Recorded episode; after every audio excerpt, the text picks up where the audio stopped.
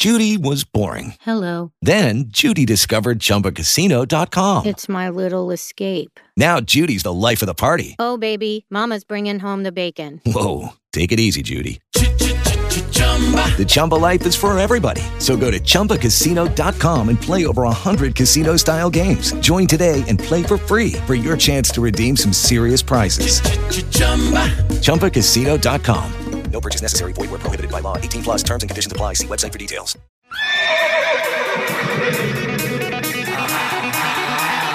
There will be no death by inches. This is the Broncos Daily Podcast with Brandon Krisztal. I want everything. I want all the meatballs and the pasta, you know?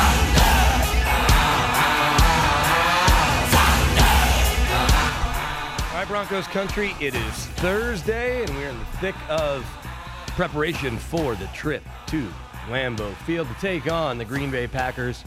You've heard me say it this week, and we'll keep saying it until something changes. The Broncos winless as an organization in the state of Wisconsin, 0 7 and 1, never won in that state, and we'll see if that changes Sunday at historic Lambeau Field. Remember, it's an early kickoff, 11 o'clock Mountain Time. If you're listening on KOA, our pregame coverage gets started with the Broncos warm up that I host at 7, then Broncos game day, followed by countdown to kickoff, and again, an 11 o'clock kick. Mike Rice has your Broncos react, and I believe Benjamin Albright and Ryan Edwards, Broncos Country Tonight crew, will have Broncos react react after Mike Rice gets done, and those guys will join me for the Friday pod like they do every week. We got Big Al today, so we don't want to waste too much time. We will get to Alfred Williams here in just a little bit. On Wednesday, we talked to Vic Fangio before practice, and we got to watch a little bit of practice. Ron Leary, uh, veteran rest day. I imagine we won't see him most Wednesdays here for the foreseeable future, and maybe all season long. We saw that with Peyton Manning, his final season, season and a half, uh, where Wednesdays were just an off day for him, and it wasn't something that he liked. But uh, I think Ron Leary to manage his knee. Uh, that's what they're going to have to do. Manuel Sanders went through individual work early, but he was limited and got a veteran rest day. And then also limited Bryce Callahan, Joe Jones, Andy Janovich, Todd Davis, a full participant, and I expect to see him play. They talked about a snap count last week. I think he'll still be on one this week, but I think he'll probably play more against the Packers than he would have played against the Bears. When you look at the matchup with the Packers, their defense is really good right now. They've only been in two games, and obviously they held the Bears to three points in that opener, so that skews it a little bit. But they've been getting to the quarterback. They're number one in the league in takeaways right now with a couple fumble recoveries and three interceptions. So five is the the top number in the league. Something to keep an eye on. It means you got to protect the football. You know, Aaron Rodgers doesn't turn it over. He has no interceptions through two games against their division rivals. They opened, of course, with that Thursday nighter at the Bears and then hosted the Vikings uh, in week two. So you've got to get to Aaron Rodgers, try to disrupt him, and hope that you can get him to make a, a, uncommon mistake, something that is rare for Aaron Rodgers, something he doesn't do very often is make mistakes. Uh, but Vic Fangio knows the outside noise. He's at least aware of it. Uh, that people want to see Von Miller and Bradley Chubb get to the quarterback. Bradley Chubb certainly wants to get to the quarterback, and we know Von Miller and his disappointment uh, when he doesn't get a sack, and he was bummed after the Raiders game, and I think even more aggravated after the Bears game. Aaron Rodgers' favorite target, Davante Adams, is about to welcome a baby on Friday with his wife. And we all know how that goes. Just because Friday's the due date doesn't mean the baby will come on Friday. So there is some rumbling in Green Bay that if the baby doesn't come Saturday either and come Sunday morning or Sunday right before the game starts, their top wideout won't be there. He'll be there for the birth of his child. And the Broncos would catch a break. They got a break in week one with the Raiders cutting Antonio Brown, so they didn't have to face AB. And if Davante Adams' wife goes into labor Sunday morning, maybe they'll catch a break there, but that can't be part of the game plan. Uh, the game plan is going to have to be keep Davante Adams in check and make the other guys beat you. Make Marcedes Lewis beat you. Make Jimmy Graham beat you. Make Marquez Vald- uh, Valdes Scantling and Geronimo Allison beat you. And make the running backs, Williams and Jones, beat you. Uh, but let's jump to Big Al. You can catch him every weekday afternoon, 3 until 7 with JoJo Turnbow. Big Al and JoJo on KOA. You can catch it online as well. And will the Broncos win in Green Bay? I don't know. Uh, but I want to get Big Al's perspective because he's played there. And I should have brought it up with him because now I realize in retrospect, They knocked Don Majkowski out of the game in a game he played there with the Bengals in the early 90s. And Brett Favre came in on the next play, and we know how, how uh, the rest of the history book is written. So maybe I'll bring that up to him next week after the Broncos go to Lambeau Field. But here's my chat, uh, like I do every single Thursday with Big Al. Let's keep it simple right off the bat, Big Al. What will it take for the Broncos to go into Lambeau and win in the state of Wisconsin? Something they've never done. They're 07 and 1 as a franchise. They don't play there a lot, but 07 and 1. What will it take to come away with a, a, a victory Sunday? Well, I think when you consider the opponent, you always start with quarterbacks in the NFL. And this quarterback is a unique talent because he has the ability to run with the football, but he also has an incredible arm and he is an incredibly talented, accurate passer of the football given time. Aaron Rodgers, though, also presents uh, a, little bit of an issue uh, that is a good deal for the Denver Broncos, a team who has zero sacks and zero interceptions. He moves around in the pocket until he finds a guy, and then he makes a spectacular play, which means that there's many times where he's blocked. Uh, uh, uh, the offensive line have done a good job blocking but he's exposed himself because the ball did not come out. This is the good week uh, to have a five man pressure against Aaron Rodgers to ensure that at least two guys get one on one matchups. How much have we seen the five man pressure? I haven't I haven't tracked it closely enough, but all we keep hearing about is Vic Fangio doesn't love blitzing, right? He just wants to get home with with the guys. The I guess that's the five, right? Three up front and the two on the edge, typically. Well, five man pressure means four guys up front and a linebacker or a safety that's added into the mix. And um, it, what it does is it, it, it it makes the quarterback speed up a little bit, and that's all you really want when you're playing on the defensive side. You just want the guy not to be comfortable. You know, we've been a quarterback friendly defense the first two games of 2019, so we want to make that guy more uncomfortable. And if teams are going to leave seven guys in the blockers. We got to at least give a five or six man rush so we can at least get to the quarterback.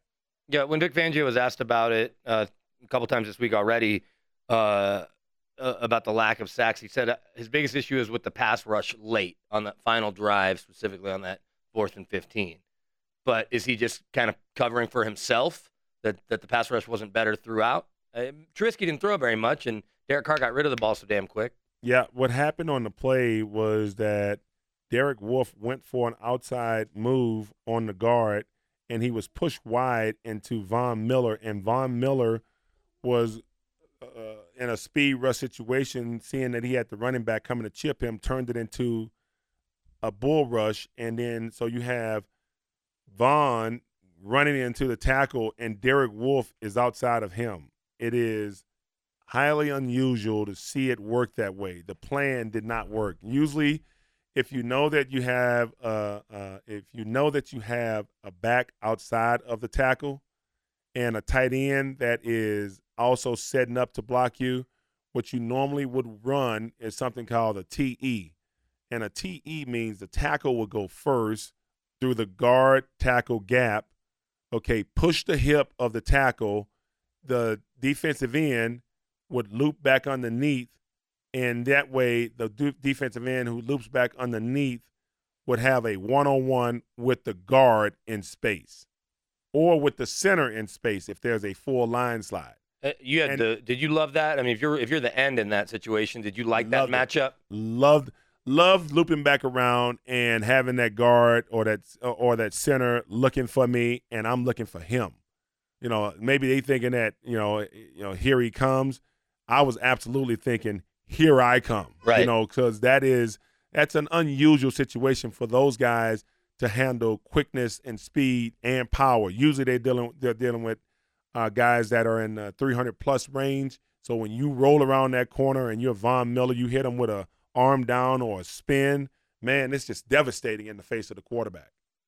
So Vic Fangio said he's not discouraged yet. As somebody who's obviously an expert pass rusher, and I know that even though you watch the whole field, your eyes probably still find themselves going to the pass rush because that's human nature when you play that. My eyes go position. to the offensive line and defensive line. Okay, to start all plays. So are you are you worried yet at, at where the lack of sacks are? Because you've you've said for years, and obviously I've known you forever that you don't always care about sacks. That sometimes sacks can be a misleading stat, but QB pressures, QB hits, just the lack of atten- not attention, the lack of whatever getting home Productivity. productivity in any of those facets. Are you worried yet? Well, here's the rule uh, that I was taught by a, a great defensive line coach of mine, uh, Coach Carmilowicz, uh, taught me that when you want to be a Pro Bowl player, you are affecting plays one out of every seven times. Every time that there is a play, one out of seven, you're affecting the play How do you how do you come up with that number? You think? because you you end up in the mix. You know, if there is if there is uh, 49 plays, you have made seven plays. Like where did those seven plays happen? Did it happen in the run game? Did it happen in the pass game? Uh, did it happen? Uh, uh, did it happen in the critical moments of the game? You know, so and he said the All Pro guys get to one one out of every five, one of one out of every six. That means that in the course of a of, of a game, the Broncos played 51 plays on defense. That means one out of every five plays, or, or, or roughly somebody would have had to at playing at all pro level would have had to make 10 plays. And that's typically you would think would be Von Miller, maybe Chris Harris or Bradley Chubb is who you would look to be those guys first. Not that other guys couldn't make it. Justin Simmons could do it. Justin Simmons was close. Yeah. Kareem, Justin Kareem Jackson could. No, Justin Simmons was the closest. He had an outstanding game in the both, you know, the the pass game and also his tackling was on point. His one on one in the open field tackling, his coverage was outstanding. Uh, he had a he had, he had an amazing game. So I mean, I'm looking at things a little differently, maybe a little differently than the normal fan base, but uh, it's only because you know I've I've been trained uh, a little differently than a lot of these guys. You know, when I was young in my NFL career, I had three different court, uh, defensive coordinators. Uh, in my totality as a member of the NFL, I've had six different coordinators, which means that in six different mindsets, in six different terminology, and you understand things a little differently because I think that's the spice of life when you can have different guys with different philosophies, and you can say, uh, "I like his better than that one. That one, not so much, but this one is probably the one that fits me best." All right, let's flip to the other side of the ball real quick before I let you go. And that's why I like talking to you because you, your football expertise is different than everyone else I talk to. Uh, the offense, two weeks in a row, feels like when push came to shove, they were able to make some plays, but it was a little too little, too late. I know that they Not went true. up. I- I Not true. I guess I'm just asking. Not true. Okay, Not true. you're saying two weeks ago they didn't, or you're saying What I'm saying is, given the opportunity, when the offense had the opportunity at the end of games, they've produced. yeah, right. That- uh, I'm kind of saying the same thing. But no, you're, you're saying that it was little too Well- too little too late. No, the defense didn't play well Right. enough to get the Okay. ball back to the offense in Oakland, Okay, and the defense didn't play well enough to preserve a lead that the offense gave them with 31 seconds left to go in the game. okay. So then, It's not our. Pro- what I'm telling you is that I don't believe our problem is with our offense. I believe our problem. You know, we had a drop. Uh, we had a drop ball for a touchdown in the game against the Raiders. right? You know that game looks different if if that ball is caught. You know it, the game looks different if if Garett Bolles you know is playing at at least a, a stable version of himself of, of himself last week. Maybe the numbers you know maybe maybe would generate six more points and it's not as close as it was. Well, and that's what I wanted to ask. So I, I was going to say all this to get to Garett Bolles. Is there a way that they can overcome his mistakes? Let's assume that they'll get better, but if they don't, if they're totally eliminated, can they still overcome Garett Bolles and be a successful offense in the short term? Is there a way? You know This week, next week, because you're You hoping what? Ja'Wuan I- James I, is I, want healthy. to tell you the best teacher that I've ever had around professional football involves guys being benched for not performing the way that they're supposed to be performing. And if you want to take a clear look at this, look and see what the Jets have done and benching uh, uh, a guy who was the prize free agent corner two years ago. This year was benched. Probably won't play the rest of the year because they have decided that they don't want to get the guy hurt because if they get him hurt, then they have to uh, they have to go ahead and pay him his guaranteed money for 2020. Right. Trumaine Johnson came over from the Rams for big money two years ago. Right, right. Two years ago. And so what they have decided to do is say, we're going to eat it on this one. Okay. Adam Gase has made it abundantly clear that they have made their mind up that they're going to eat it on this one and not allow that player who has pe- played poorly to go onto the field. The Broncos eventually are going to have to do the same thing with Garett Bolles. I mean, there's no, you can't salvage, you can't salvage a player who costs you every single game. Four holding penalties in one game. That's got to be a record or something. I mean, first of all, the referees won't call it four times Yeah. on the same guy. Well, and there was another one because I saw it pointed out on the internet that was very obvious that wasn't called on him. Like maybe the most obvious of all of them that they just missed. Uh, so it could have been at least a fifth. And I understand I'm, that. I'm telling you, it is highly unusual. I'm, when, when I tell you this, trust trust what I'm saying here. It's highly unusual for the same referee to call that same penalty four times in one game. Okay. So final thing I have for you: Can the Broncos? Well, not can they? Will they go in there and win on Sunday?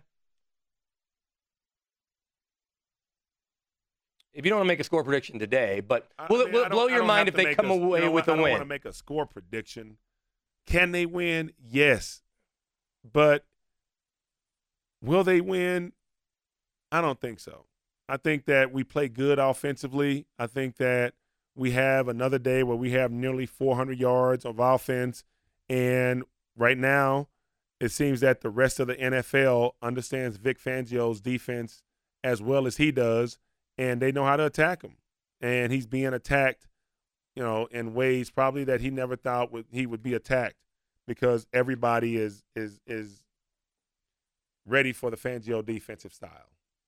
So now it's on him to figure out how to change it or evolve he's it. gotta, He's got to be more aggressive in his defense if we're going to win football games. Because if teams are going to leave six and seven guys in to protect against our great edge rushers, they're never going to have success. Al, and I, I don't think that he's going to change just because we're having this conversation on your podcast. I appreciate the time. I'll talk to you next week. Okay. All right, that'll do it for the Thursday pod. Always appreciate Big Al and want to make him the focal point of my Thursday podcast.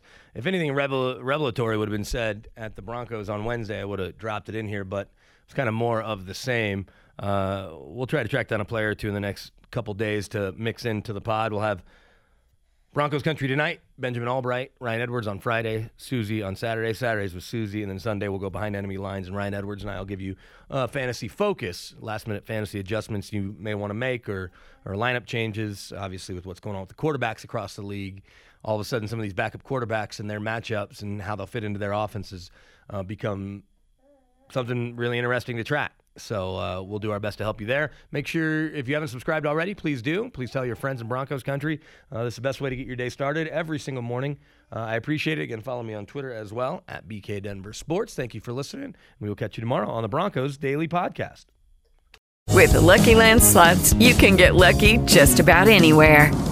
This is your captain speaking. Uh, we've got clear runway and the weather's fine, but we're just going to circle up here a while and uh, get lucky. No, no, nothing like that. It's just these cash prizes add up quick. So I suggest you sit back, keep your tray table upright, and start getting lucky.